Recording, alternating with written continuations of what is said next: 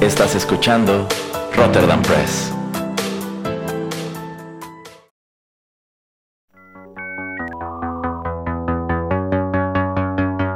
TechPili. El programa en donde analizamos la tecnología de manera relajada y divertida.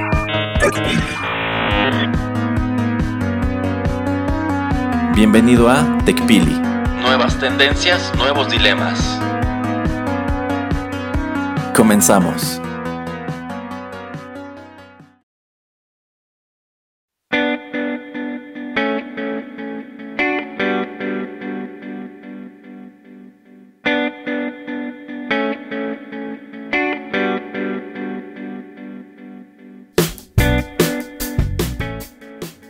Hola, ¿qué tal amigos? Bienvenidos a la emisión número 34 de TechPili, nuevas tendencias, nuevos dilemas. Los saluda Juanito Pereira en compañía del señor Erasmo. ¿Qué tal Erasmo? Hola señor Pereira, pues mucho gusto de encontrarme aquí en la cabina estrenando equipo en Rotterdam Press. Efectivamente, así es que si nos escuchan mejor o peor, pues ya saben, es culpa del señor Erasmo. Sí, que... sí, todo es mi culpa, todo es mi culpa. si el programa sale bien es mi culpa, si el programa sale mal es mi culpa, Así si es. se metió una rata a la cabina es mi culpa. Si lo- Todo es mi culpa, pero déjeme decirle una cosa, señor Pereira. Componentes americanos, componentes rusos, todos están hechos en Taiwán. Sí, de hecho sí. ¿Qué le puedo yo decir? Pero bueno, eh, sí, ojalá se escuche mejor con el nuevo equipo que estamos estrenando aquí en la cabina. De para, hecho. Para TechPili le toca a TechPili Estrenar. est- estrenar. Entonces el señor Pereira tendrá que invitar algo. Ah, caray, entonces córtale y ya. Vamos a grabar otra cosa. Gra- grabemos arena entonces. No, no, no, eso todavía no toca, señor Pereira. bueno, ya, ¿de qué vamos a hablar hoy? Bueno, nada más rápidamente, como no nos gustan aquí las películas, anunciamos que pues la taquilla nada más de Endgame ya supera los 2.6 millones, eh, los 2.6 mil millones de dólares. Eh, está muy cerca de Avatar que hizo casi 2.8. Bueno, esto no lo ajustamos a la inflación, si lo ajustamos pues Avatar está, hizo como 3.2. Entonces mi pregunta Erasmo es, eh, ¿te sorprende que ya tenga tanto dinero Endgame y tú crees que sin ajustarlo a inflación sí consiga fácilmente estos 200 millones que le faltan? Que se dice pues sencillo, ¿no? Pero imagínate, Avatar eh, pues tiene este récord de, de ser la más taquillera creo que ya 7 años, algo así. Sí, sí, de hecho, desde su estreno, esa cinta de James Cameron se sostiene como la más taquillera. La segunda era también una película de James Cameron, que era Titanic, pero. Endgame ya rebasó a Titanic y está muy cerca de Avatar. La verdad a mí me gustaría que la rebasara, creo que pues su desempeño taquillero es como que el que se le pronosticaba realmente, si no es que incluso superior. Lo dijimos en varias emisiones tanto de TechPili como de otros programas de aquí de Rotterdam Press que pues esta era la película más anticipada del año. Le falta muy poco para convertirse en la película más taquillera de todos los tiempos, pero creo que tiene algo, tiene un par de factores en su contra. Eh, que bueno, de cualquier manera yo no quiero verlos como desde una perspectiva pesimista. El primero de ellos es que eh, pues quienes quieren ver esta película ya la vieron. Es, así es. Y por otro lado, eh, ya tiene prácticamente un mes de que se estrenó y prácticamente ya la, vi- ya la vimos en todos los territorios. No es como Aquaman que tardó como dos, tres semanas en estrenarse en, en China y eso es lo que le da un tremendo empujón. Entonces digamos que ya está llegando al final de su vida útil, por así decirlo. Aunque bueno, si ustedes se asoman a las carteleras en los cines todavía van a encontrar un montón de funciones. De hecho. Eh, sobre todo aquí en México en español, que es algo que a mí me sorprende bastante. Yo la verdad sí quisiera que rebasara a Avatar y pues digamos que está poniendo la barra muy alto eh, para que llegue otra película pues quizá en otros 7, 10 años a tratar de contender por esta posición, pero pues creo que Marvel se anotó un golazo aquí, supere o no supere a Avatar. Lo cual, por cierto, deja a Marvel Studios en una posición muy interesante porque del top 10 de películas eh, más taquilleras, pues allí está, allí está Endgame, allí está Infinity War, allí está Black Panther y creo que todavía alcanza a colarse Civil War. Entonces lo que ellos han hecho en estos 11 años es increíble, sin mencionar que es un negocio impresionante. Sí, de hecho estaba viendo más o menos el promedio y eh, las 22 películas han recabado más o menos eso, 22 mil millones de dólares. O sea, casi casi promedio de mil millones por película. Obviamente las de Avengers eh, casi todas 1.5, entonces le ayudan a otras que pues no generaron tanto dinero, pero pues es algo de resaltarse. Eh, por cierto, hace unos días IGN publicó una gráfica de cuáles eran los países que más taquilla le estaban aportando a Endgame y México estaba en el top 15. Imagínate. Eh, de hecho, mucho más que algunos países europeos, mucho más que Inglaterra, por ejemplo. Eh, y de hecho, pues los primeros lugares Estados Unidos y China. Qué impresionante, porque bueno, los boletos en Europa pues son carísimos, son eh, dos o tres veces el precio de uno de aquí en México. Entonces imagínate cuántas veces, ¿cuántas veces lo has ido a ver, Asmo? Como siete ya, ¿verdad? Cuatro. y, les soy honesto, el señor Pereira yo sigo como con la ilusión de todavía verla en español, nada más para quitarme la espinita de qué tan bien o mal les quedó el doblaje. Pero creo que eso ya no me va a dar tiempo porque ya se vienen otras tantas cosas a la pantalla. Sí, efectivamente. Y bueno, nada más queremos hablar rápidamente acerca de el nuevo trailer que sale de, Spider-Man eh, Far From Home. Em, están, bueno, traen a, Nick Fury, traen a, a, Colby Smulders, se me olvidó el personaje. Maria Hill. A Maria Hill.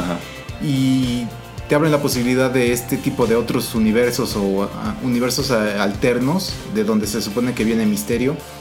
¿Tú crees que esta va a ser la excusa para meter a los X-Men? O como nos comentabas, en uno de los comentarios acerca de la reseña de, Endgame, que tal vez este pulso por eh, el, chasquido de, que se hace de Thanos o el que hace después Iron Man, toda esta energía que se libera, ¿tú crees que crea a los X-Men? ¿Cuál crees que sea el enfoque que le van a dar? ¿Multiverso o, el chasquido. Eh, comienzo a pensar que se irán por el lado del multiverso, aunque sostengo que mi teoría del chasquido era más interesante. Eh, bueno, que tal vez Misterio está mintiendo y no viene de otro lugar. Eso es lo que también eh, se me ocurría, porque bueno, en los cómics Misterio es pues como de estos amos del engaño. De hecho, en su primera incursión, él hace ver a Spider-Man como un criminal para él pasar por el héroe el momento de derrotar a, Spider-Man. Entonces no me sorprendería que esta historia de que es un ser humano de la Tierra 800, quién sabe qué, eh, pues sea como una estrategia más suya para pues infiltrarse quizá a Shield o acercarse a, a estos personajes, no lo sé, eh, digamos que es una, es una posibilidad, aunque también cabe pues la, que cabe la idea de que precisamente de aquí metan esta idea del, multiverso, de allí quizás saquen a los X-Men. O en su defecto puedan contar otras historias con personajes que ya hemos visto, pero sencillamente están ocurriendo en otras tierras, en universos paralelos. Entonces digamos que por donde se vayan tienen muchísimo espacio a donde moverse. En este momento yo creo que el MCU es como la reina en el tablero de ajedrez.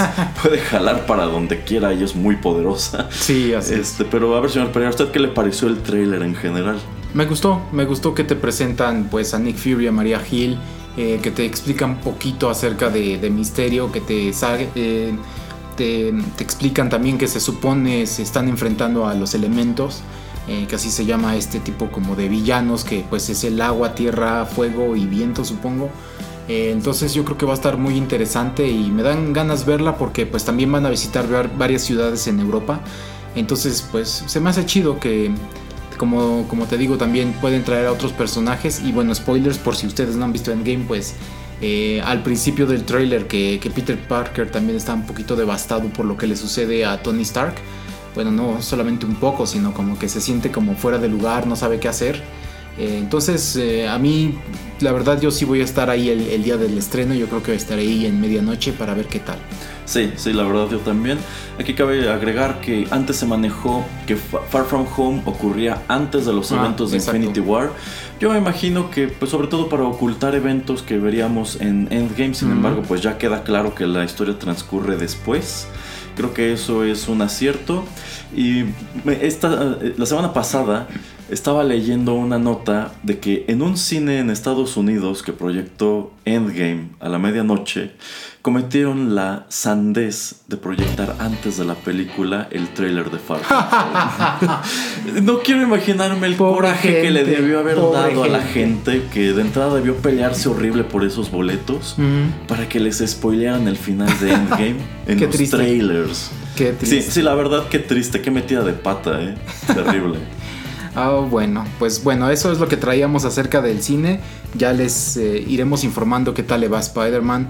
Si Endgame pues eh, rebasa todos estos números y puede llegar a superar los 3 mil millones de dólares que se ven lejos, pero pues todavía le sobran yo creo mínimo otras 5 o 6 semanas de buena vida en el cine. Entonces pues eh, si no son como Erasmo vayan a verla otra vez por segunda o tercera vez y, apóyenla. y bueno, pues vamos con la primera pausa aquí en TechPili y ya regresamos a hablar acerca de temas tecnológicos.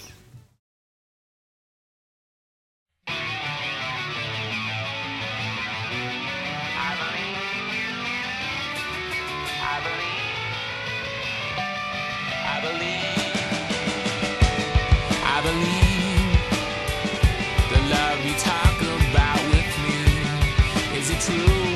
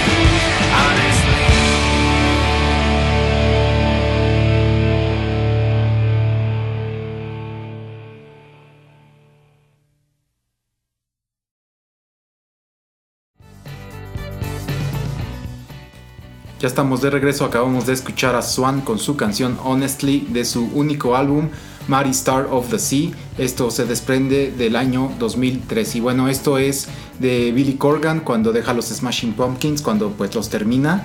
Pero pues ya después se contentan y entonces regresan todos bien felices y campantes, ¿no? Que por cierto, en aquellos años Billy Corgan también tuvo uno o dos discos como solista que estaban horribles. sí, de hecho. Es después de Swan, de, este intento de grupo musical. Eh, bueno, Erasmo, para continuar con los temas que dejamos de la emisión pasada, pues nos quedamos un poquito con, con el tema de Airbnb. Eh, nos querías comentar acerca de este tipo de empresas que, o de personas que, que también ya se están dedicando solamente a comprar propiedades y a ponerlas en, este tipo de listados.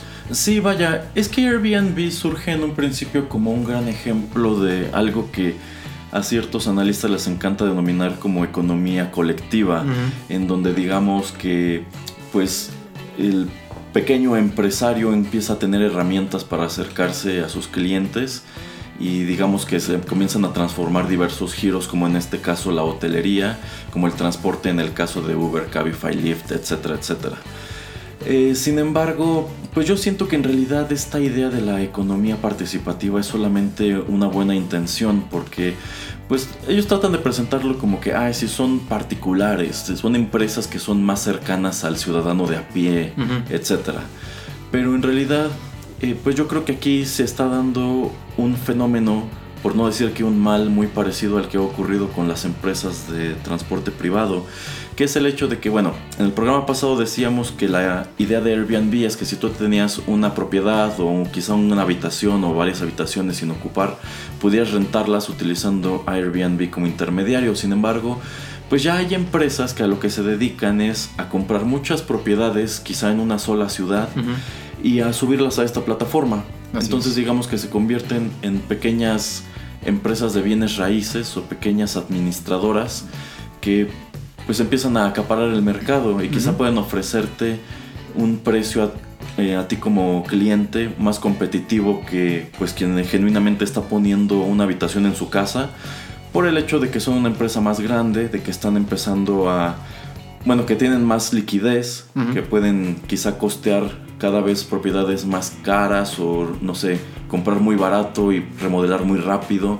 Entonces, pues es otra especie de competencia desleal que se da al interior de esta misma plataforma, del mismo modo que pues originalmente se suponía que Uber era para que si tú tenías tu automóvil y quizá no tenías trabajo o tenías ciertos días libres, te suscribieras a la aplicación y pues te pusieras a prestar este servicio cuando la realidad es que ya funciona como un servicio de taxis cualquiera. Hay flotillas, hay empresas que tienen cientos de automóviles y se dedican a operarlos a través de Uber y las personas con quienes pues tú viajas, los choferes, en realidad en muy pocos casos ya son los dueños de los automóviles, son, este, son empleados. Sí, que de hecho creo que el 10% de las ganancias que se generan en Airbnb solo se van al 1% de de estos usuarios que son los propietarios y creo que la mayoría de este 1% de propietarios tienen 100 o más eh, propiedades enlistadas.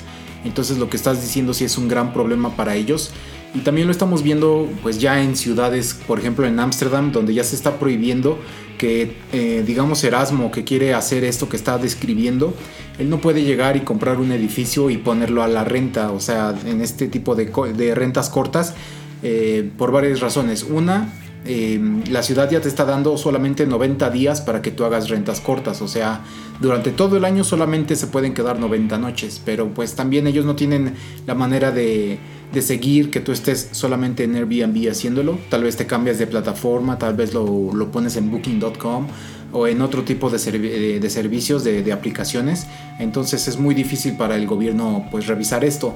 Em, también por eso están haciendo o también están obligando a gente que si están comprando una casa, ellos tienen que vivir en la casa. O sea, no es nada más que la puedes eh, comprar para hacer eh, lo que está diciendo Erasmo de poner departamentos o cuartos o este tipo de cuestiones. Entonces, no sé, Erasmo, ¿te parece una buena solución para este tipo de problema? Porque em, cabe resaltar que pues también cualquier familia o cualquier persona que quiere trabajar, que quiere vivir eh, digamos, en Ámsterdam, pues va a tener menos lugares donde, de, los cuales elegir y también los, los precios están subiendo pues eh, mucho más rápido eh, por la demanda de este tipo de empresas que nos estás describiendo, que si hubiera pues un mercado normal donde solamente hubiera gente que está ofertando porque en verdad quiere habitar en esos lugares y gente que pues por X o Y razón tiene una propiedad libre o desarrolladoras que están construyendo ciertos edificios, ciertos departamentos, pero pues es un mercado pues más eh, natural, ¿no? O sea, no, no está como eh, amañado por lo, lo, que está sucediendo con estas empresas de, bienes raíces, como las estás eh, llamando. Pero esto aplica solamente para rentas cortas. O sea, si yo compro un edificio y pero quiero rentarlo mínimo un año cada uno de ellos, no tengo problemas. Eh, no, o, o, sea, o también estoy restringido a que si compro el edificio tengo que irme a vivir al edificio, etcétera, etcétera. Mm, bueno, lo que ellos quieren hacer ahora, más que nada con casas, o sea, en un edificio muy, muy grande, pero con casas o con departamentos que son tal vez tres pisos que puedes rentar un par, casi casi sí te quieren obligar a que vivas en uno. Obviamente hay gente que tal vez compra el edificio para renovarlo y después vivir de la renta, pero eso está bien porque, sería una renta larga, o sea, sería tipo mensual, eh, semestral, anual, pero es enfocado a que alguien en verdad va a vivir ahí porque, no sé, tiene trabajo, sus hijos van a la escuela, eh, es un estudiante, va a la universidad, etc. Pero es muy diferente a la renta corta. Yo creo que es una buena medida. Eh, sí, analizándolo, pienso que viene a resolver esa problemática porque efectivamente en el momento en que pues todas las personas que tienen un departamento que está sin ocupar o una casa o tienen eh, edificios así y comienzan a ofrecerlos a través de estos servicios de renta corta, pues digamos que eso disminuye dramáticamente la oferta de espacios en renta uh -huh. y por ende aquellos que sí siguen disponibles para rentas largas tienen que subir el precio uh -huh. porque pues digamos que se hacen menos espacios, pero la demanda sigue siendo la misma si no es que va creciendo. Yo creo que es una buena medida porque ya el señor Pereira en el programa anterior nos decía que precisamente hay ciudades en donde es un gran problema si no encontrar una propiedad para rentar a largo plazo, comprarla. Así es. Que bueno, yo creo que con Airbnb o sin Airbnb este es un fenómeno que se está dando mucho en ciudades grandes. Por ejemplo, en la Ciudad de México, uh -huh. pues puedes encontrar sobre todo departamentos nuevos a la, a la, venta, pero ya es muy difícil encontrar, por ejemplo, una casa o un departamento que tenga sí. una cierta antigüedad. Como uh -huh. que todas estas propiedades que ya tienen pues cierto tiempo y que digamos que están que tienen una evaluación mucho mayor es muy raro que te las vendan quien sea quien es el propietario por regular preferirá rentar Sí, de hecho se da este efecto yo creo que desde hace unos 10, 20 años, cuando empieza el boom tecnológico, eh, también en, Estados Unidos, en Canadá, de la gente ya no quiere vivir en los suburbios, ya se quiere regresar a, la ciudad porque pues ahí es donde está pasando todo, ¿no? O sea, en el suburbio pues también puede suceder aquí en las inmediaciones de la Ciudad de México que son casas y casas y más casas pero pues no hay tanto centro de entretenimiento, no hay este, lugares a donde salir, eh, lugares de esparcimiento, etc. Entonces todo sucede en la ciudad para ir a un concierto, para ir, no sé, a eventos deportivos, entonces eh, se está evaluando mucho y también a la gente pues más joven, o sea, digamos de menos de 40 años, no le importa mucho tener una casa con su jardín sí le interesa más estar cerca y no tener que estar sufriendo en el tráfico y eso es en México, en Estados Unidos, en Europa y en China y en todos lados. Eh, que bueno, yo creo que un problema muy específico que tenemos en México, quizá no tanto en la capital, pero sí en, en otras muchas ciudades, es el hecho de que las ciudades no están creciendo verticalmente, sino que se están convirtiendo en enormes franjas urbanas. Uh -huh. Entonces digamos que tienes franjas de suburbios enormes. Sí. Y pues es que en realidad toda esa gente que vive en los suburbios, en su mayoría trabaja dentro de la ciudad. Así es. Entonces son trayectos de entrada y salida de, de diario. Entonces yo creo que pues hay gente que si encuentra opciones que le permitan vivir dentro de la ciudad, pero quizás sin tanto espacio, quizás sin, como dice el señor Pereira, sin un jardín o en un departamento con una sola ventana, pues supongo que pueden hacer ese sacrificio con tal de tener la conveniencia de estar dentro uh -huh. de la ciudad. Eh, pero bueno, es, digamos que ese es un mal del de hecho de que aquí en México tenemos mucho espacio hacia donde crecer nuestras ciudades. No es como en Europa que pues son ciudades muy viejas, son ciudades que en realidad no tienen mucho para dónde extenderse, sino que pues tienen que ir creciendo de manera vertical. Eh, una ciudad que crece de manera vertical es mucho más práctica porque la gente no tiene que desplazarse tanto. Exactamente. Uh -huh. Y luego por eso tienes países, eh, por ejemplo, como Holanda, que pueden desarrollar demasiadas vías para eh, utilizar la bicicleta o simplemente caminar de tu casa a la estación del metro o del tren, pues porque las distancias no son tan grandes. Exactamente. Y bueno, ¿tú qué, qué, tanto crees que afecta a Airbnb y este tipo de servicios a la gente que en verdad está buscando una casa o un departamento para ellos vivir ahí? Eh, pues les afecta en cuanto a que esas propiedades son más caras, porque, insisto, la oferta se hizo pequeña, pero la demanda allí sigue. Pero- Entonces, entonces la reacción económica natural es que esas propiedades eh, suban de precio o en su defecto que sean propiedades costosas que en realidad no valen lo que están ofreciendo. Es decir, puede, a lo mejor eh, una casa de cierto tamaño que hace 20 años costaba, digamos, un millón de pesos, ahora con ese millón de pesos no puedes comprar más que la mitad de ese tamaño. Ujú. Y yo creo que el problema lo vemos más en ciudades pues populares eh, que son muy turísticas. Em, ¿Qué podemos hacer Erasmo? ¿O tú qué crees que puede hacer, no sé si el gobierno o hasta estas empresas para ayudar a que también haya un balance? No solamente estás diciendo que la propiedad se está encareciendo, entonces solamente con bastantes recursos va a poder comprar este, este, este lugar. Eh, pero pues el- la economía, la teoría económica nos dice que necesitas gente de toda clase de, de- en el estrato económico, eh, pues porque es necesario. O sea, alguien que tiene, no sé, maestrías, doctorados, no se va tal vez a poner a, A barrer. Ajá, o a poner su puesto de, de comida, y pues va a tener otro tipo de giro eh, su empresa donde él trabaje. Entonces, también para que la gente, pues que tal vez le gusta o que tal vez no ha tenido los recursos para estudiar, eh, para que pueda vivir cerca de, de estos lugares, pues cómo podemos eh, tal vez resolver este problema o este gran dilema. Mm, Yo supongo que allí la autoridad podría hacer algo ligeramente parecido a lo que pone como ejemplo de Ámsterdam. Por ejemplo, si vas a construir un edificio de departamentos con Ujú. 300 departamentos, pues puedes poner una regla al desarrollador. Sabes que el 70% de estos departamentos tienen que venderse. Ajá. Eh, o sea, tienen que ser para habitar. Pero ¿cómo vas a poder decir, ok, eh, estos tienes que venderlos tal vez para gente que gana menos de X cantidad de dinero? Porque lo que Mm, necesitas es este tipo de, de diversidad de personas. No sé, o sea, a lo mejor, este, por ejemplo, tantos departamentos tienes que venderlos a gente que lo va a habitar. Ujú.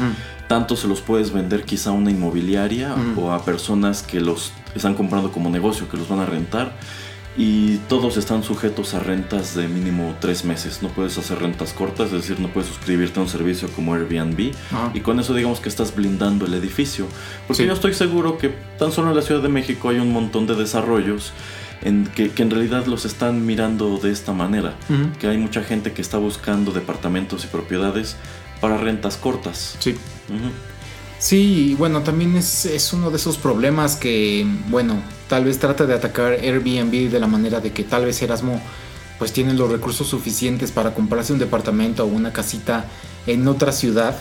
eh, y como pues él no puede estar en dos lugares al mismo tiempo, pues eh, yo creo que Airbnb trata de, atraer a Erasmo para que decirle esa propiedad préstamela, o sea, ponla en renta, úsala, eh, ponla para que la gente pueda estar ahí un rato y pues tú ge- genera algo de dinero.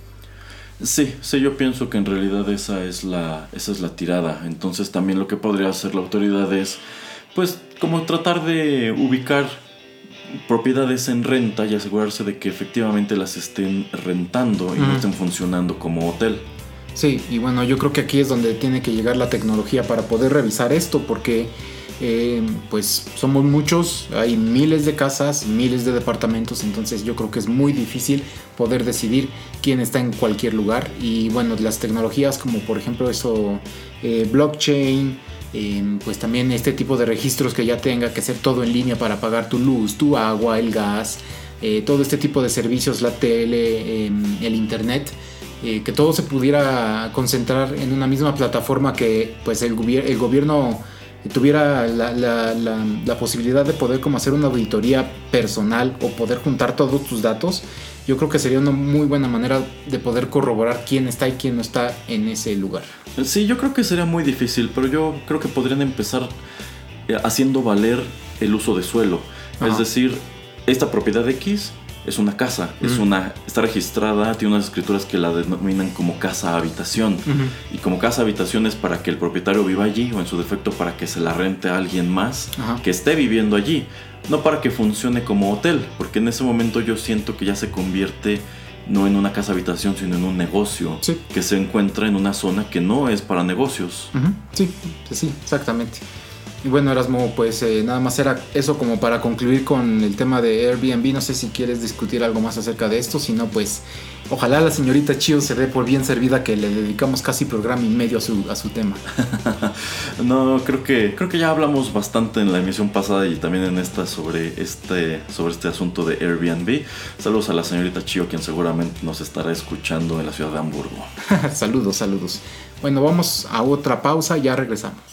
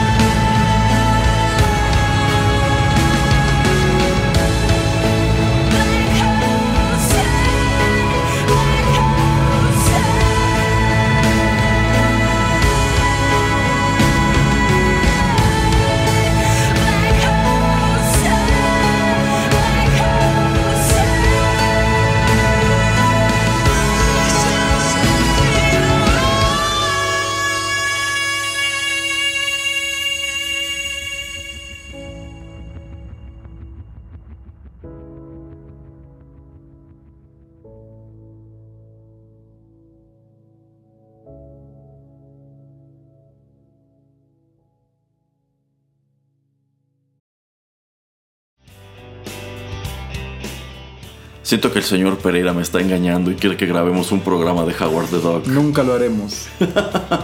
¿Qué acabamos de escuchar, señor Pereira? Acabamos de escuchar a Swan eh, con la participación de Noela. Esto pues es un cover de la canción Black Hole Song. Eh, bueno, esto los escucha en el soundtrack de la película A Walk Among the Tombstones. Esto es del año 2014. Swan es la misma banda de la canción anterior. No, o se es- llaman parecido nada más. Este es un chavo que es de Londres y. Swan el, el de la primera es con Z y Ah. este es con S y doble N. Uh, porque encima conozco una banda de metal todo denso que se llama Swans. Ah, mire. Entonces, uy, podríamos hacer un programa de puros cisnes. Órale, entonces esto viene de, de- del soundtrack de A Walk Among the Tombstones Sí, con que- Liam Neeson. Ajá, que la vi de hecho hace poco porque sigue Netflix, la había puesto en mi lista, pero pues creo que pasó como un año para que la viera. De hecho me gustó bastante, los últimos 15 minutos no tanto, pero toda la historia me pareció muy muy chida, la verdad. No sé cuál haya sido primero, si esa o The Equalizer con Denzel Washington, pero se me hacen historias muy parecidas. Yo creo que The Equalizer está mucho mejor lograda. Esta no está mal, pero la verdad tampoco terminó de encantarme. Creo que tiene un acto final pues más o menos débil. Ajá, exactamente, pero es, es a lo que voy. El, el- los último, el último acto no me, no me termina de gustar tanto. El resto de la película, la, eh, la trama y el guion me, me gustaron bastantes. Pero bueno, sigamos con temas tecnológicos, señor Erasmo, que esto no es Juanito y las películas. A veces se parece mucho, señor Pereira. Creo que eso es inevitable, pero bueno. Sí, bueno, eh, quiero traer, traerles la noticia de que Spotify está demandando a Apple en la Unión Europea. Esto porque, pues, si, bueno, si nos escuchan seguido, saben que Apple tiene su propio servicio de música. Entonces, eh, pues, cuando tú le pagas a Apple, no sé, los 10 dólares que tienes que pagarles por su suscripción mensual, pues ellos se llevan todo el dinero. Ahora, cuando tienes Spotify en tu teléfono em, Apple o en tu iPad, por ejemplo, no puedes pagar directamente en la aplicación a Spotify estos 10 dólares. ¿Por qué? Porque em, Apple tomaría, eh, creo, el 30% de, de este, de, de la ganancia. Entonces lo que hace Spotify y otro tipo de empresas es mandarte a una página externa, o sea, te vas a Safari, a, Chrome o a cualquiera Firefox, por ejemplo, y ahí ingresas tus datos, eh, sale tu, tu perfil y ahí es donde realizas tu pago. Esto lo hacen, te digo, como para eh, pues cortar, no tener que estar pagándole este tipo de hasta cierto punto impuesto innecesario a Apple. Bueno, cuando yo recién me suscribí a Spotify Premium, yo recuerdo que efectivamente el pago se le hacía a Apple, se hacía a través de la eh, tienda de aplicaciones del, del teléfono. Sin embargo, a mí en cosa como de dos, tres meses me llegó un correo de Spotify diciéndome que hiciera exactamente eso, que siguiera ese enlace y que renovara mi suscripción allí. Ajá. Eh, tuvo el pequeño contratiempo de que, por ejemplo, toda la música que ya estaba descargada se perdió y tuve que volver a descargarla, pero pues nada más es cuestión de que te esperes unos minutos, ¿no? Y en realidad el costo bajaba considerablemente, como un 30%, tiene razón Sí, el señor. Pereira. Eh, sin embargo, tiene relativamente poco que otra vez los cargos se están haciendo a través de iStore, lo cual me parece bastante curioso. Eh, efectivamente, es- ese es el motivo. Eh, si ustedes eh, se suscriben a Premium en algún teléfono que, tenga- que tenga Android, es otro el precio. En este caso, como la aplicación está un- en un teléfono Apple, digamos que ellos efectivamente le están poniendo un impuesto a Spotify. ¿Para qué? Pues para que tú hagas el comparativo. Ok, Spotify Premium cuesta 130, Apple Music cuesta 99. Ah, pues voy a suscribirme mejor a Apple Music. Un servicio que de hecho no está sujeto a ese tributo o impuesto. es eh, YouTube. eh. Que ahora YouTube eh, Premium. pues cuesta exactamente lo mismo, lo pagues en el teléfono, en el iPad, en la computadora. Y pues te sigue dando derecho a lo que antes era YouTube Red, que es sin comerciales, contenidos exclusivos, bla, bla, bla. Y también a YouTube Music, que por cierto tengo pendiente probarla para ver cómo es ahora y a ver si les platico pues cómo fue mi experiencia la segunda vez. Ya pague y hágalo, maldita sea. Estoy pagando, pero no he bajado la aplicación. Este, me, me da su contraseña y yo la bajo. no. Ay, qué triste. Bueno, entonces lo que hace Spotify es demandar a Apple por competencia desleal, por lo que está diciendo Erasmo. Eh, yo como empresa, pues eh, tercera, o sea, no que no tengo nada que ver con Apple ni con la aplicación de Apple Music, pues eh, yo no puedo competir directamente con, con Apple Music, pues porque en el, em, en el, digamos, aparato donde yo quiero estar, no puedo estar al parejo de, de, Apple. ¿Por qué? Porque pues me estás, como estamos diciendo, estás cobrando, tengo yo que cobrar más dinero, tengo que hacer que la gente eh, pues le dé vuelta, meterse a una página y entonces yo, Spotify y cualquier otra empresa más chiquita que venga, pues no va a poder tener éxito debido a este problema. Eh, por lo que sé, bueno, por lo que está diciendo Erasmus, supongo que entonces Apple ya está como quedando su brazo a torcer, porque pues si no, la multa se, se va yo creo a creo que el máximo que les pueden cobrar es el 10% de las ganancias mundiales. Oh. Entonces yo creo que por eso también Apple está diciendo, no, pues sabes qué, entonces este, yo creo que sí te voy a dar chance. Pero ahí cuidado porque pues Apple entonces va a perder mucho dinero de todo, todas las aplicaciones. Eh, como con lo que ya anunciamos de que está sacando Apple este tipo de arcade. Donde va a tener muchos juegos y también pues eh, en la App Store hay muchas aplicaciones que son juegos que también, pues, eh, tú tienes que pagar, pues, no sé, para tener nuevas armas, nuevos niveles, etcétera, etcétera, etcétera. Todo ese dinero también tiene algún tipo de impuesto y yo creo que Apple va a tener que cambiar la manera en que está cobrando. Híjole, es que yo creo que Spotify hasta cierto punto no tiene razón en esta queja porque yo, yo, pienso que iTunes Store es como, podremos verlo como si fuera un mercado o un tianguis. Si tú quieres vender en el tianguis, que el tianguis viene a ser una plataforma de exposición, tú tienes que pagar una tarifa, tú tienes que pagarle a quien organiza el tianguis ese espacio. Mm, y de hecho mm. hay espacios que valen más que otros, porque no es lo mismo estar en, en la orilla del tianguis que está por la avenida super transitada que estar al final por donde ya no pasa casi nadie. eh, entonces yo creo que las empresas que dan a conocer y distribuyen su producto a través de iTunes Store, pues yo pienso que sí tendrían que darle algo a Apple por, porque les, por, utilizar su plataforma, porque si no, en ese, en ese caso, tú haz tu propia tienda y tú eh, encárgate de distribuir todas estas aplicaciones. Vamos, no creo que sea muy barato ni muy sencillo. Vamos por partes, porque me, me gusta mucho la dirección donde está yendo Erasmo. Eh, a ver, Erasmo, ¿se te hace justo que de cada dulce que tú estás vendiendo te, tienes que darle a fuerzas el 30%? ¿O tendría que haber un tipo de renta fija? Vendas lo que vendas, no vendas lo que vendas.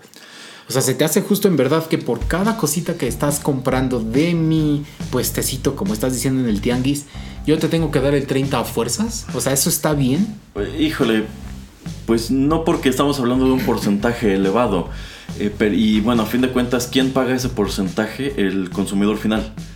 Entonces digamos que, pues sí, eso te infla el precio y en el caso de Spotify los está haciendo 30% menos competitivo, que pues ustedes pueden pensar 30 pesos no es mucho, pero pues habrá para quien sí represente, yo me podría gastar esos 30 pesos que se los multiplico por 12 ya son mucho más, en otra cosa, quizá en otra aplicación, quizá pues son mis pasajes, etcétera, etcétera. Entonces, eh, insisto, yo creo que sí hay como que un sustento de que pues no pueden competir a la par, pero yo creo que también es lógico que Apple pues de cierta manera le dé impulso a su propia aplicación, porque a fin de cuentas esa es la aplicación del teléfono. Ahora, aquí también Spotify puede argumentar otra cosa. Porque si el iPhone tiene una aplicación de GPS que es Maps, que es horrible, ¿por qué no te cobran Google Maps?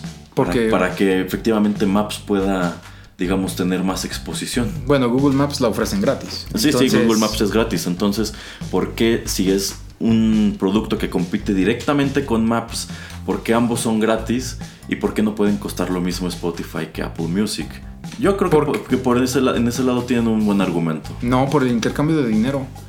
O sea, Spotify estás, estás este... Cuando hay una transacción de dinero, entonces es ahí cuando tienes que pagarle el 30% a Apple. Por eso eh, ese es el problema, eso es lo que se está quejando Spotify. Ah, cuando hay intercambio de dinero entre usuario y, empresa, hay una tercera que se llama Apple que dice dame mi tajada. Pero es que tú estás haciendo la transacción a través de su marketplace. Yo, es, sí, pero... como cuando vendes a través de Amazon. Si tú no quieres pagarle un porcentaje a Amazon, tú haz tu propia tienda en línea. O si no quieres pagarle a Mercado Libre o a Lineo, pues te los puedes brincar, pero quizá no sea tan fácil porque a fin de cuentas el mercado al que todo mundo acude son estos y tú, tienes que hacer una labor titánica si quieres subirte a ese ring. Voy a regresar a este punto, pero no me has contestado. ¿Se te hace justo entonces que por cada... Eh, paletita y por cada pandita que estoy yo vendiendo te tenga yo que dar el 30%?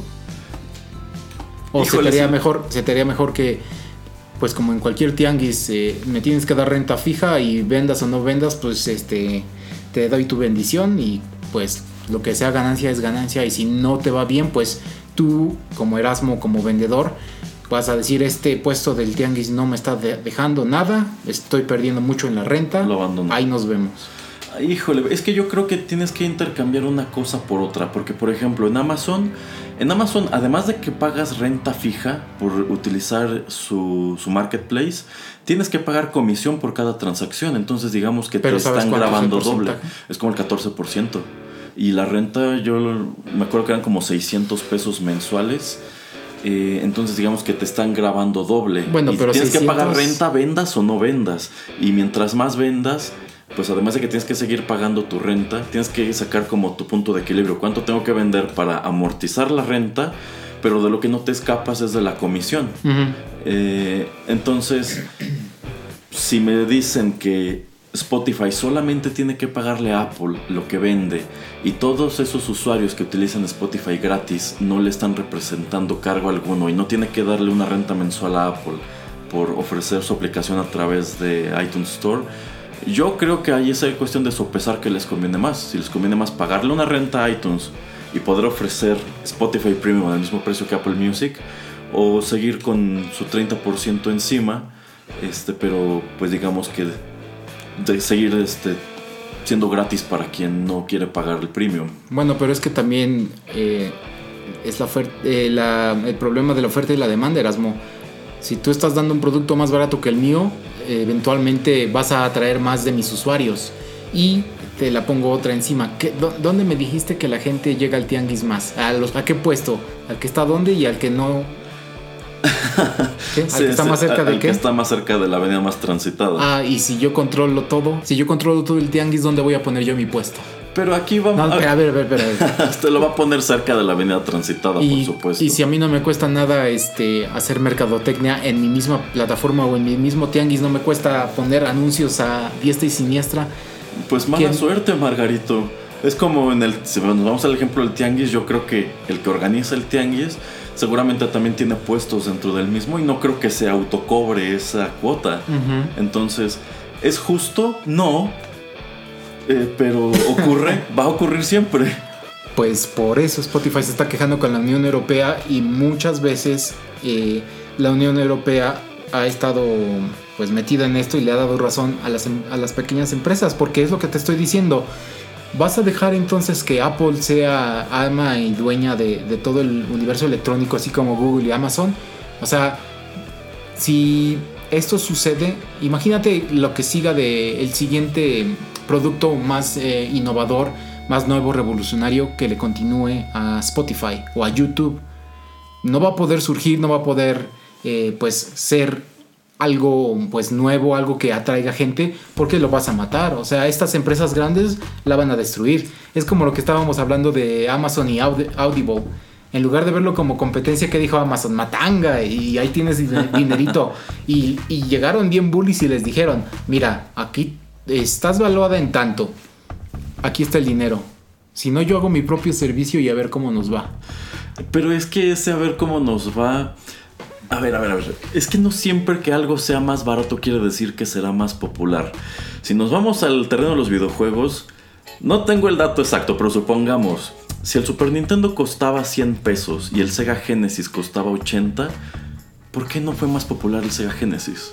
No tengo idea. Bueno, yo estoy seguro de que si hiciéramos números, yo creo que con todo y que Spotify es más caro y, y que pues quizá como su plataforma predilecta para que la gente lo escuche es el iPhone, yo creo que nos arrojaría que Spotify tiene más usuarios que Apple Music. Pero, a ver, a fin de cuentas, Spotify destruyó iTunes, iTunes tuvo que reinventarse como Apple Music. No, no se está poder- reinventando, está copiando Spotify. bueno, bueno, ahí está, ahí está el otro lado de la moneda. Yo Spotify le di en la torre a tu producto con mi concepto. ¿Y cuál fue tu reacción? No solamente encarecerme, sino que te robaste todo mi concepto. Y a ver, si tuvieras Sega y, y Super Nintendo siguiendo tu, tu ejemplo, Pero si Sega es más barato y puedes jugar los juegos que salen en el- para el Super Nintendo, ¿qué Ah, comprarías? eh, Super Nintendo de todas maneras. Ah. Porque, porque el control del Genesis era horrible. Claro que no. Entonces, bueno, es- bueno, ese es de es los como, es como decir, pero es que eso es decir que, a ver, ¿por qué si Street Fighter 2, que es uno de los videojuegos más populares de los 90, tuvo puerto tanto para el Super Nintendo como para el Genesis, ¿por qué no se vendieron a la par? Porque el Genesis no se vendía. Eh, Con todo y que era más barato. Pero también porque el Super Nintendo tenía muchísimo, un catálogo mucho más grande de videojuegos, estaba más accesible, eh, tal vez gastaba menos eh, luz, no sé, o sea, tenía más propiedades. Mucha gente que tenía el Nintendo compró el Super Nintendo y nadie le interesaba Sega. Sega tal vez era un, un producto pues eh, más de, un- de solamente una región. Ahí está, entonces, Entonces- Spotify lo que tiene que hacer es hacernos ver a nosotros los usuarios por qué es mejor que Apple Music y por qué vale la pena pagar ese 30% adicional. Mm, no, yo discrepo, la verdad. Yo siento que es eh, muy desleal. Y bueno, eh, esto se está convirtiendo aquí en un gran debate, pero también allá afuera. O sea, por ejemplo, hay candidatos en Estados Unidos eh, para la presidencia del 2020 que lo que quieren hacer es, eh, ahora sí que, sin separar a este tipo de empresas. O sea, ok, Apple, decídete, ¿quieres hacer hardware o quieres hacer software? O sea, no puedes tú ser el dueño del teléfono y del iPad y ser el dueño del tianguis. O sea, no Pero puedes ¿por qué tener. no? Porque, di, porque ellos creen que están generando demasiado. que tienen demasiado poder ellos mismos. Lo mismo Amazon. Lo mismo que te decía de. Pero, Pero no es como que sea un monopolio, o sea, competencia hay, que la gente no los prefiera. a ver, ¿qué- ¿cuál? Android. Ahí ¿Se está, acabó? ahí está Android. Pero bueno, ¿y ahí, se est- acabó? ahí estuvo Windows, pero fracasó Pero en el. sí. Bueno, no es culpa de. No es culpa no, no, ni de Apple es- ni de Google que Windows Phone haya fracasado. No exactamente, pero eh, eh, te digo, ese es de los, de los grandes problemas. Es también, por ejemplo, eh, con el browser con Chrome. Ajá. y que a fuerzas cuando entras luego luego te mande a Google a google.com No, no, o sea no, también no, no, quieren no. No te manda Google, te da la opción de utilizar la barra como buscador, pero no estás en Google realmente. no, no, bueno pero es lo que te digo o sea yo te estoy nada más dando los datos de lo que- lo que se están quejando también políticos y otros que quieren separar a estas grandes empresas porque sienten que tienen mucho poder que tienen muchos productos que pueden ser diferenciados que tienen otros competidores pero que no hay manera de que otros nuevos jugadores entren al juego porque hay grandes barreras que están bloqueándolos. Como si yo estoy haciendo el hardware, yo puedo tener el software. Era, ¿sabes dónde, de dónde surge todo esto o la base? Cuando sale em, Microsoft Windows. Ajá. Y lo único que tenía cargado era, bueno, no lo único, pero de lo único donde podías entrar al internet era Internet Explorer. Eh, sí, sí, sí, sí. Entonces aquí amenazaron a Microsoft para hacerla a varias empresas si no te obligaban a que cada vez que entrabas y ahora puedes hacerlo, cada vez que uses Windows 10 o hasta creo que desde el 7 entras y te dice existen todas estas opciones de browser, ¿cuál quieres bajar, cuál quieres utilizar? Y ya después puedes bajar la que tú quieras y te va a estar chingue y chingue Explorer, que ahora se llama Edge, que nadie la utiliza, pero bueno. Es decir, oye, no, ay, oye, aquí sigo, ay, no quieres jugar conmigo, ándale, no seas malo.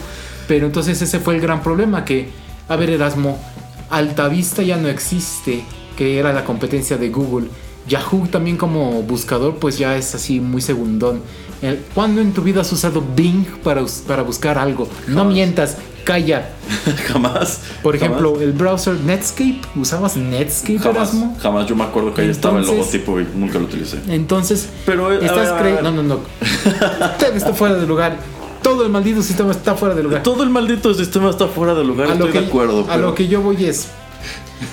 Estás así, estás poniendo barreras a la innovación. Eso es lo que está diciendo la Unión Europea, eso es lo que están diciendo los candidatos a la presidencia. Estás metiéndote con todo lo que es el poder económico porque estás dándole poder a los monopolios y estás creando monopolios. Tú mismo me lo dijiste. Se murió el teléfono de, De Windows. de Windows. Pero ahí sigue Android. eh, y por- bueno, ahí, pero ahí nada está más este- Huawei. es un- Huawei es poderosísimo. ¿Por qué no hacen su sistema operativo? Porque les sale gratis o muy barato usar Android. Ah, pues ahí está. Entonces que no anden de llorones luego cuando el Google Phone empiece a darles una paliza.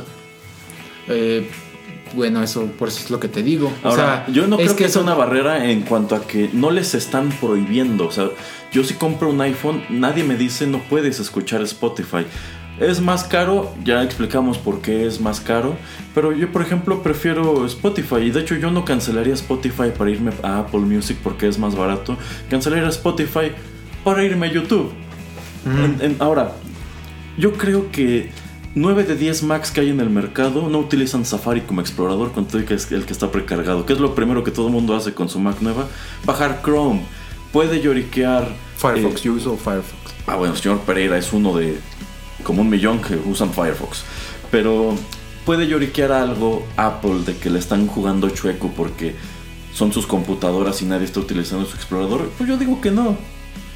Entonces yo, creo que están haciendo, yo creo que todo el mundo quiere ahogarse en un vaso de agua en este tema. A mí no me parece algo digno de tanta controversia y tanto es como para que se metan a a querer regular a, este tipo de empresas candidatos a la presidencia en Estados Unidos. Porque, a ver, yo inventé el hardware y el hardware me llevó al software. Mm. Históricamente yo hago ambas cosas. ¿Por qué tú vienes a decirme cantidad de años después que ya no puedo hacerlo?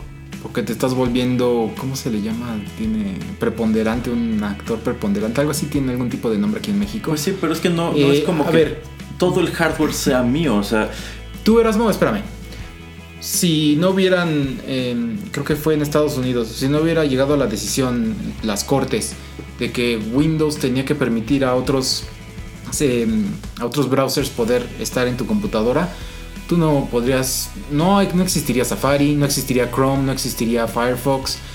De hecho existen otros tres o cuatro que tú ni, usas. Ya existía Linux. Pero Linux es un sistema operativo, ok, a ver, a ver. Windows no permite otro navegador que no sea Internet Explorer.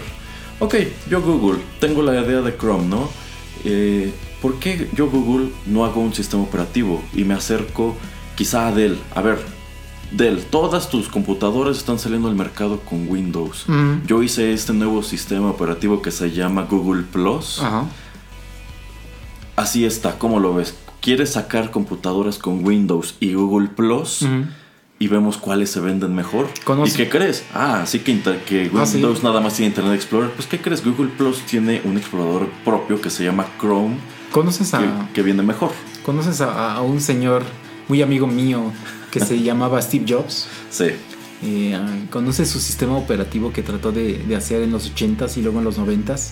Y que en los 80s le dijo, mira Billy, ven, mira lo bonito que estoy haciendo. Esto se llama mouse y mira, tiene colorcitos y todo. Y entonces Billy fue con, con, su, amigo, este, Steve, ajá, Balmer, no, Balmer. Eh. ah, ajá. Billy fue con Steve Balmer y dijo, mira, vi esta cosa bien chida. y entonces dijo, se la voy a dar bien gratis a la gente de IBM porque ellos son los que crean la mayor cantidad de computadoras. ¿Y qué pasa con Apple? Casi casi se va a la quiebra, ¿no? Sí, ah, pero ¿dónde están parados todos estos años después? Pero por, ¿Qué, reputación, ¿qué reputación, tiene Windows y qué reputación tiene iOS? Por el iPod. por el iPod resurgieron. Ah, claro que sí. Sí, sí, sí, resurgió por el iPod. Pero ¿dónde están parados hoy por hoy? Pero no por, no por el iOS, no por el ah, iOS de las A ver, señor, pero ¿usted cambiaría su Mac por una laptop con Windows? Ni por un millón de, ni en un millón Ahí está, entonces, ok, sí. Pero Bill Gates se robó el sistema operativo, pero su sistema operativo jamás fue bueno. Pero llegó un punto en que la historia le hizo justicia a iOS. Las Macs cuestan cuatro veces lo que me sale una de Windows. Hay gente que no va a tener el dinero para eso. Cuando estás trabajando en una empresa, muchos de los programas solamente trabajan en Windows cuando había pocas aplicaciones, y me refiero a programas y, no aplicaciones de teléfonos, solamente trabajaban en computadoras Windows. Yo todavía cuando estaba en la universidad, ok, me gustaba mucho mi Mac, pero pues eh, a fuerzas tuve que conseguir eh, una computadora en la biblioteca porque tenía que utilizar Windows para utilizar Word, porque no podía yo entregar un papel, eh, no podía hacer yo mi tesis en algo que no, que no, no podía usar yo Pages para tratar de transformarlo, sí, de Word a Page se puede, a Pages, pero al revés no se podía, Erasmo. Entonces, aun cuando ya después te empezaron a regalar este, este paquete, ¿cuánta gente usa Numbers, Erasmo? Tú usas Excel, no te hagas, tú tienes ahí cargado tu. Bueno, ahí está. Hay productos que son más preponderantes que otros y no por eso le están diciendo a Windows que no haga Office porque 9 de 10 computadoras tienen esa paquetería cuando Mac tiene una versión totalmente gratuita con la que puedes hacer prácticamente lo mismo. Sencillamente no es tan amigable y no tiene nombres tan elegantes. creo que ya, ya te estoy, creo que ya te estoy convenciendo, Erasmo. O sea, No, pero no, a ver, no, no, me, no, me estás diciendo por qué no está inhibiendo a la innovación el estar poniendo tantas barreras. ¿Por, o sea, porque esa innovación de todas maneras está utilizando esos sistemas operativos y ese hardware como plataforma. yo no puedo competir contra. Si yo quiero sacar mi propio servicio de música, yo no puedo con 100, eh, con 100 pesos y perdiéndole 30 para tener el mismo precio que, que Apple Music. Entonces yo tengo que competir con 70 pesos por cada 100 que está compitiendo Apple. Estoy Y de acuerdo, entonces- pero es que así es el mercado. Y, entonces, y todos están diciendo que eso está mal. Pero eh, O sea, todos los que hacen las legislaciones y todas estas demandas. No te estoy diciendo quién va a ganar o no, ajá. pero yo siento que va a ganar Spotify por lo mismo que te estoy ah, hablando de que las pequeñas empresas que todavía ni te imaginas, las que no existen, no podrían salir al mercado. Es como si, por ejemplo, ¿cómo hubiera salido Uber al mercado si todos los eh, teléfonos los hubieran hecho empresas de taxis? Diría, dirían, ah, no, no, no, no, no, no, tú quieres hacer un servicio que me va a pegar a mí directamente. O, ay, ¿sabes qué? Qué buena idea tienes. No, no te voy a dejar entrar. Yo voy a hacer mi propia aplicación para que cuando quiera alguien un taxi se vaya. Y el taxi entonces va a ser igual de lo que nos hemos siempre quejado. Que va a estar una mierda, el servicio asqueroso, que no le dan mantenimiento, que el conductor está pues haciendo otra cosa más que manejar o que pone música X o que no le importan las señales de tráfico, etcétera, etcétera, etcétera. Tiene que llegar competencia como que para que tú también se te, una, se te prenda el foco para tratar de eh, tal vez imitarme o, o mejorar el producto que yo estoy ofreciendo. O dos, si yo tengo algo que se parece mucho, pues subirle la calidad, mijito. Entonces, tú estás fuera de lugar, todo el maldito sistema está fuera de lugar. Olvídalo de las esto es el barrio chino. No, sin duda es el barrio chino. Ay, híjole, yo creo que todo se resume a más vale prevenir que lamentar, pero es que hay cosas que por más que intentes prevenir no puedes evitar. Entonces yo pienso que si Spotify está destinado a ser el Google de la música, por más trabas que le ponga Apple no lo va a lograr frenar. Yo difiero, porque ya estamos hablando, ya está YouTube Music, ya está Apple Music, eh, Google ya también tiene su, su servicio de música. Eventualmente Google tiene Android, Apple tiene eh, iOS, van a terminar matando a YouTube, perdón, YouTube es de Google, eh, van a terminar matando a Pandora, a- también a, a Spotify y a todo este otro tipo de, de servicios. ¿Por qué? Porque yo estoy eh, siendo o teniendo en mano el hardware, el software y estoy haciendo una aplicación de algo que Erasmo hizo que me gustó, pues yo lo hago y cobro lo que yo quiera. Se acabó, no me discuta más. Ya, ok, ya, así lo dejamos. Pero sí, o sea, para que veas que es un tema pues que sí genera demasiada polémica, entonces no sé dónde va a llevar a, a llegar, pero siento que va más de mi lado. Entiendo lo que dices y yo también si yo tuviera pues una innovación así muy chida o algo que fuera muy bonito y pues empiezo a, ganar mucho dinero, pues ok, pues eh, déjame, ¿no? O sea, yo tuve la idea, déjame, déjame generar eh, el mayor, la mayor cantidad de dinero que pueda pues, hasta que llegue alguien y me, y me tumbe, pero pues esto yo siento que está bloqueando al siguiente que pueda llegar y me tumbe o que me... Next contender, ¿no? Ajá, ajá, here comes a new challenger.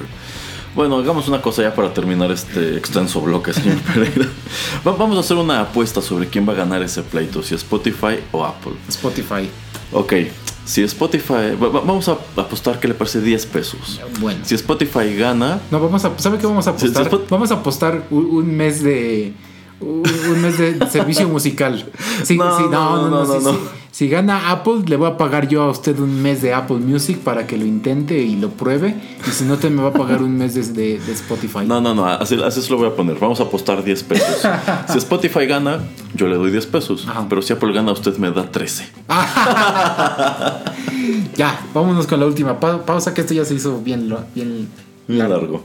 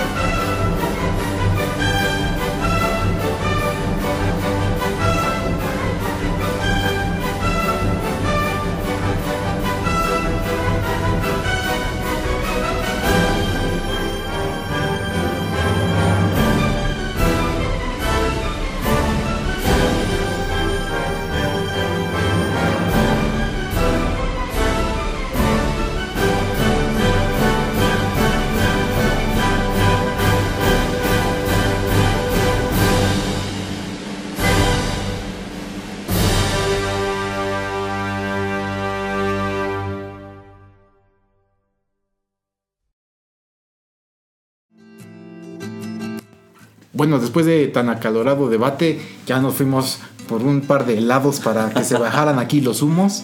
Y bueno, lo que acabamos de escuchar eh, fue la canción A Swan is Born. Esto fue Clint Mansell. Esto se desprende de la película Black Swan del año 2010, dirigida por Darren Aronofsky. Y por si no sabía Erasmo, pues estos dos, el compositor y el director, trabajan muy, muy seguido así es, con así es. Sí, sí, sí, también, este, bueno, prácticamente todo lo de Aronofsky lo ha musicalizado Clint Mansell. Entonces, eh, pues yo creo que esto se tendrá que, convertir en, un Juanito y las películas de, este par de, sujetos, eh, señor Erasmo. Ah, estaría muy interesante, pero yo, a mí me encantaría saber cuál fue la fijación de esta semana del señor Pereira con los cisnes, porque por todos lados hubo cisnes. No, te digo, yo estaba escuchando al final de la película de A Walk Among the Sons eh, la canción de el cover de Black Hole Sun, entonces vi que se llamaba Swan yo dije, ah, pues conozco que el de Smashing Pumpkins también tenía ese grupo. Y después buscando, pues dije, ah, pues me gustó mucho esta, esta melodía de la película. Aparte, esa película también podemos hablar muchísimo. Eh, que tal vez eh, yo creo que en un futuro cercano lo hagamos. Entonces yo dije, ah, pues lo voy a hacer un tema, lo voy a hacer temático. Ah, estará interesante, va, va, vamos a trabajar eso, señor Pereira. Pues sí, y bueno, pues ya nos extendimos bastante este programa. No sé, Erasmo, algo más que quieras estar reclamándome. Será la salida de la cabina, señor Pereira. no, pues muchas gracias por habernos escuchado en este, en este episodio. Si ustedes tienen una opinión sobre este controvertido tema de Spotify contra Apple, pues no dejen de dejarla. Eh, allí en el, en, el, en el podcast si es que nos escuchan en SoundCloud y no olviden que también pueden suscribirse a nosotros eh, en iTunes, en Google Podcast, en Tuning Radio, en iVoox, en Castbox y también estamos en YouTube. Así que pues déjenos sus comentarios, háganos llegar sus opiniones respecto a este tema. Y pues nada, muchas gracias al señor Pereira por tenerme una vez más en su programa. Es como Amazon, le digo que tiene también y vende sus propios productos hechos de Amazon. Ah, sí, sí, de hecho lo de Amazon Choice. Pues no. Que está bien barato, pero también está bien feo algunas cosas, pero pues si nada más es casi como producto de limpieza y te sirve, ah, se lo compras a ellos. Pues sí. Y es lo que está diciendo la legislación. Pero lo mismo es en los supermercados, señor Pereira. Ah, pero pues el Great Value es bien Great Value. Pues ahí está, se lo tiene en el nombre. bueno, pues muchas gracias por escucharnos. Si tienen alguna opinión acerca de este tema, eh, mándenos un tweet en Facebook, ya saben, en SoundCloud, donde quieran. Y bueno, pues nos escuchamos en la próxima emisión de TechPili. Hasta luego. Bye.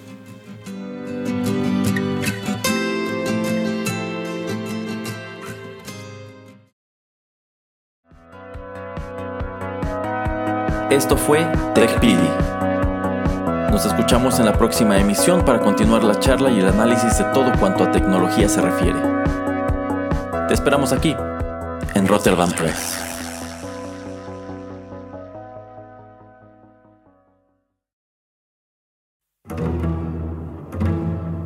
Estás escuchando Rotterdam Press.